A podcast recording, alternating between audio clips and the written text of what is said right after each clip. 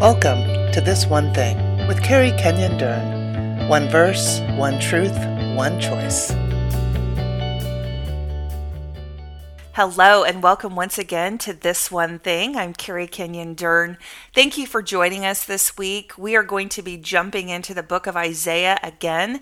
This week, we're going to be in Isaiah 26. And as always, we're going to be pulling out truth and a choice from our verse of the week. Last week we were in Isaiah 25, verse 9. So this week we're just one more chapter into the book of Isaiah, specifically Isaiah 26, verse 3. My dear friend Crystal Wright is back again this week. Hello, Crystal. Thank you for being here. Hi there. Good to see you. Great to see you. So, Crystal, I'm going to go ahead and I'm going to read this verse and I'm going to go ahead and quickly lob it over to you. Let's get some truth and a choice from this verse out there so we can all really operate in this amazing promise this week. Isaiah 26, verse 3 says this You will keep in perfect peace all who trust in you all whose thoughts are fixed on you. Now, that's a promise, and that is a promise that we all need. I know I need, and you need, we all need so desperately. It's a proclamation that God is making to his people through the prophet Isaiah. So, Crystal, I'm just going to go ahead and throw it over to you right now. Talk to me about the truth that has really come up for you, and the Spirit has been ruminating through you this week as you've reflected on this passage. Yeah, so our verse is actually a part of a song. Uh, that's how this chapter starts off. It says, This is a song that's going to be sung in that day. And that mm-hmm. phrase, in that day, should remind us of our passage last week because we talked about how Isaiah is really doing three things. He's calling people to remember what God has done in the past, he's reminding them of God's work in the present, but he's also pointing us always to the future of the messianic promises of in that day, the Lord is going to have ultimate victory in this world. And so this is really the context just continues into chapter 26. And so our verses part of a song that's talking about the kingdom of God and the protection of God. And as I was studying it, I think I was most interested in finding the correlation between the things that are described in this verse. And there's sort of three main characteristics, I guess, that are talked about in this verse there's the perfect peace, there's trust, and there's this idea of a steadfast or a mind that's been fixed on something. And so mm-hmm. I just sort of looked into what's the connection between trust, and a steadfast mind and peace. Mm. And so as I was looking at that, it really it sort of shows us the domino effect in our lives that starts off with the foundation of trust. What is it that we are most deeply putting our trust and our faith in? And then the second piece to that being, what is it that our minds are fixed upon? Hmm. And the Hebrew language for that idea of a mind that's fixed or thoughts that are fixed on something is this idea of thoughts that are settled, that are established. Talks about um, that word means it's sustained, it's being propped mm-hmm. up. So it's this mm-hmm. idea of mm-hmm. these aren't just random passing thoughts that are happening in our minds, these are intentional, repetitive uh, thoughts that are coming with a choice behind them. It's being mm-hmm. sustained, it's being propped up. Mm-hmm. And then the peace is really the end result that we get when our trust is in the right place, our thoughts are fixed upon what sustains, then the automatic result is this peace. So that's the truth I spent most of my time focused on. And you came to mind as I was mm-hmm. doing this because I think you were probably the first person in my life that really. Uh, challenged me to look at how do we discern truth from lies mm. in our lives? How do we know that our trust is based in really who God says He is, and that our thoughts are what we're believing is actually what is true. And I know that that's been the passion God has given you with lies, fear, and shame. Mm-hmm. And so I was able to take this passage and literally look at okay, what's the opposite of trust? Mm. Well, it's unbelief. what's the opposite of a, a steadfast mind? It's confusion. Mm-hmm. And what's the opposite of perfect peace? It's death.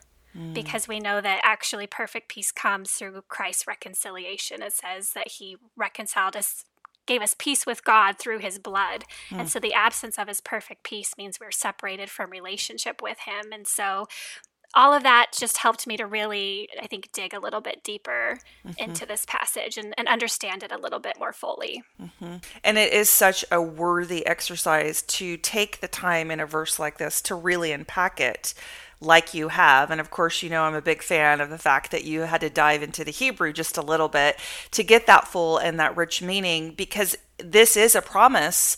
Our natural response to a promise in God's word should be how can that be fulfilled in my life? In other words, self reflection.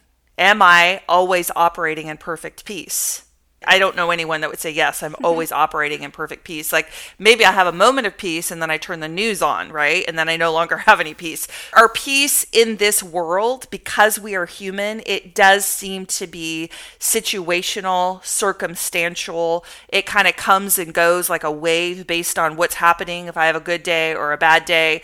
I mean, I I could bring you up as an example. You know, I hope this isn't sharing too much information, but you've had shingles this past week. Like that doesn't seem like a peaceful circumstance. So for you, Crystal, reading this, I I'm supposed to have perfect peace, like absolute peace in the middle of having shingles, in the middle of being ill, or in the middle of financial situation some people might be having or losing a job. So, this is a constant, never changing promise that we are supposed to grapple with and to say, if that's not happening in my life, why isn't it? And that's why it's helpful that you broke it down the way that you did. I want to jump on top of what you've already said and, and unpack it a little bit more as well I think it's really interesting. The first line of this verse says, You will keep in perfect peace. And if you look that up in the Hebrew, it's a repetitive phrase there. It's actually saying, You will keep in shalom, shalom, or you will keep in peace, peace. And so this picture of this is this is a real peace. This is a lasting peace. It's a divine peace because there is no mock in the world. There is no replica of peace. It's not something that you can fake. There there is no, you know, alternative to the real peace of Jesus Christ. I think there are a lot of things we can fake as humans. We can pretend to love somebody. That's why God God's word says don't pretend to love people, really love people. Mm-hmm. We can pretend to be nice when there's some darkness in our heart. There are a lot of things that we can pretend or even convince ourselves are true, but peace is not one of those things. Mm-hmm. We either have peace, peace, or we have no peace at all. And I just love that that is how it's worded here in Isaiah 26 3. We either have perfect peace or we have no peace. And man, Crystal, that's that's convicting. That's challenging to me. There's no gray on this specific topic. I think sometimes it's nice to have some gray area. You know, we're trained as therapists to not help people go into the black and white thinking, uh-huh. you know, but but there is such a thing in the spirit realm when we're dealing with God's word where there's no gray. This is a this is a black and white issue, this concept of peace. Either today I have peace absolute complete peace regardless of my circumstances and some of our listeners might out be out there you know thinking of their week or what they're going through. And maybe their children are in rebellion or someone they love very much has been in a terrible car accident. I was in a counseling session today and I'm I'm looking right across the street this house right outside my window an ambulance and a fire truck pull up and somebody inside that house had something very bad happen today. They're literally pulling them out on a stretcher, and I'm in the middle of a counseling appointment trying not to be distracted. And so, what this verse is saying is that for a son or a daughter of the Most High God, even in the middle of whatever tragedy that family was facing, perfect peace is available to them.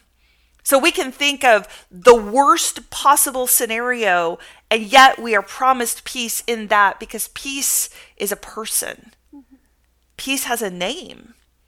Peace name is Jesus. And he is saying, if your thoughts are all in on me, if you are completely focused on me, day and night, if I am who you're thinking of, if you are pressing into me, you will have peace.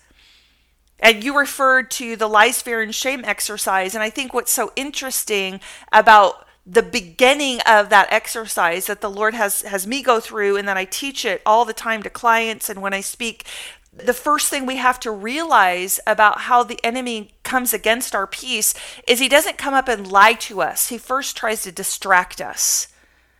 That's the first attempt of the enemy to steal our peace is to take our eyes off of Jesus.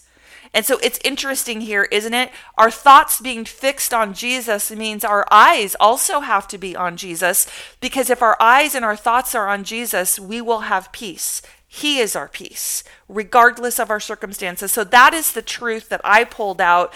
And I love how you already unpacked a little bit what it means to have your, your thoughts fixed on Him. But I think it's also worthy to talk about that word trust in this verse. It means to put your full confidence, belief, or hope in Him. And so Another area of conviction for me in this verse is if I have confidence in Carrie, if I have confidence in anyone or anything other than Jesus, I don't really trust him. Ouch. Ouch. That's convicting to me. Just like I either have peace or I don't have peace. I don't I don't like that being a black and white issue, but it is. I also don't like how the word of God is convicting me here saying if I don't fully rely on Jesus, if I don't fully put my confidence, my hope, my trust, my belief in him, if there's another source of confidence in my life, maybe it's my education, maybe it's my experience. You know, it would be humanly speaking, easy for me to go into a counseling session going, Yeah, I've been doing this for 25 years. I got this. Instead, he's trained me before every session to pray, I need you to get me out of the way, God, because you are the wonderful counselor. I am dependent on you. My confidence in this session is in you. And He needs to train all of us to that end that if we are finding confidence in another person, in ourselves, in our education, in our financial status, in our reputation, if we find confidence in anything other than Him, we really don't trust Him. And if we don't trust Him, our thoughts and our minds will not be fixed on Him. And if our thoughts and our minds are not fixed on Him, we will not have peace. So there's a whole lot that's convicting about this verse, but let's go ahead and let's talk about a choice that we can make, Crystal, based on Isaiah 26, verse 3. I wanted to be as practical as I could. Mm because um, this helps me, but I think it can help people that are listening too. Is I think there's kind of a series of reflections that we can do that help us get to the root of maybe the issue that's going on where that's resulting in a lack of peace. And I think that once we've identified an area of our life where we're not experiencing the perfect peace that we know God has for us, I think we really have to do some honest reflection around what is it that I'm thinking. And you've already alluded to this, but and you and I both know being in the counseling field and this, you know, spiritually caretaking for people, it is so easy to deceive ourselves about what it is we truly are thinking, and it's really easy to deceive others. And so I ask women the question, like, you know, what are you thinking? And it's not a trick question. It's not a, you know, aha, what are you thinking? Like you're mm-hmm. upset at somebody. It's literally like, can you put into words your own thoughts? And to get really honest with yourself, you have to give yourself an unfiltered answer.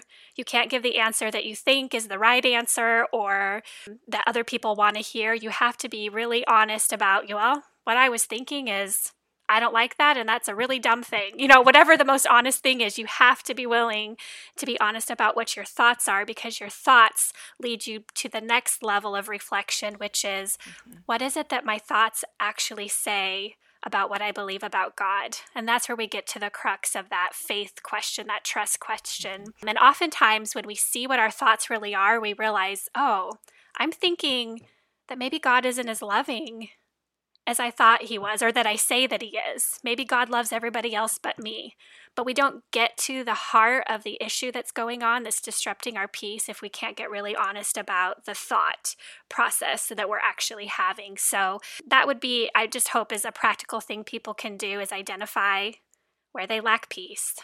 Get honest about your your true thoughts, your raw, unedited unedited thoughts about what you're thinking and then what that's saying about God because that's where you can allow allow him and invite his holy spirit to come in and replace what's actually true about him into your heart and into mm. your mind mm. which i know is what you you know the exercise with lies fear and shame is really rooted in those exact concepts so that would be you know another tool for people to use mm-hmm. Well, I will give a little bit of information on how to access that freedom exercise in just a minute here, but I really love how clearly you express that choice because at the end of the day, if we say we have faith, if we say that we believe in Jesus and He's our Savior, that is going to have an expression. It can't just be words. It has to actually be lived out in our lives. And I think that it's so important to recognize that if we actually have a faith, we will completely trust him. That that is the expression of our faith. God, I trust you. I trust that you are who you say you are and you can handle the life that you've called me to live. You didn't put me in a circumstance that you can't handle. You didn't put me in a relationship or allow my life to go in such a way that you're not going to hold my hand through this, that that it's too much for you or you forgot about me or you're going to fail me. You didn't you didn't allow something to happen in my life or keep something from happening in my life that I think should have happened. And then you're just going to drop the ball and say, "Well, good luck with that." If I really really trust you, then I'm going to say your will is absolutely perfect, regardless of what you allow and regardless of what you keep out of my life. I'm thinking of somebody who's single that doesn't want to be single, right? Like, God, why aren't you bringing me what will make me happy, what I think will make me happy? Or, God, why did you allow that terrible thing to happen to me or a loved one? And that is where our faith gets tested, is in circumstances. Mm-hmm. But to know, do I have a faith? It's a rhetorical question, but it has an answer. If I want to know if I really have a faith and I really believe God, I look at my life and I say, do I completely trust God with my circumstances, what He's allowed into my life and what He hasn't allowed into my life? Because His will and how I respond to it is that crossroads of what I really believe and how much I really trust Him this peace, peace, this shalom, shalom that we're promised in Isaiah 26 3 is permanent. It doesn't change. It, it doesn't come and go with my circumstances, whether or not I have a good day, whether I feel good, whether I have any money, whether or not I have, I have a job, or whether or not people like me or they're talking bad behind my back. It's this consistent peace that is so much more solid than any circumstance that could come against it. So, along with the choice that you put out there, I'll just give a little bit of information because I believe with you, Crystal, this is a good thing to talk about, but it's a better thing to apply. If I want peace in my life, I have to live like that peace is only found in the person of Jesus Christ. And it does start by honest self reflection through the power of the Holy Spirit, saying, I don't have peace. And so I am believing lies, and those lies produce a false identity, which is shame, which is condemnation. And that shame and condemnation catapult me into spiritual paralysis, which is fear. And so if I know I'm in fear, which is lack of trust and lack of peace, if I know I'm in fear, I know it's because I am operating in a false belief system. I'm operating in shame, and that shame has been produced by the lies that I believe. So if I identify and reject the lies, the shame, and the fear in my life, I replace them with the truth of God's word. When I replace them with the truth of God's word, my mind can be renewed. Mm-hmm and I can operate in the peace that Jesus Christ died for me to operate in. I mean, this is a big deal to Jesus. Jesus did not sacrifice his mm-hmm. life, the Father did not send his Son for us to live as fearful slaves. Jesus died, and the Father sent his Son so that we could live in the victory of peace. Peace is our victory. Peace is what sets us apart from the world. And so, this exercise, this freedom exercise that we do as a part of Unfettered Ministries, is first settling yourself and being quiet before the Holy Spirit, saying, I need you to reveal to me any lie, shame, or fear in my life. Writing those things down, rejecting them, following Jesus' example from Matthew 4. When the enemy spoke, he said no. He rejected what the enemy said, rejecting those things and replacing them with what is true finding verses to replace the truth after it's written down and then getting real accountability somebody in your life like we are to each other that you can just tell the truth to that you don't have to be pretend or fake or have it all together that you can say here i have a big spiritual boil on the side of my body and i need jesus to surgically remove it and heal it because i am not okay today.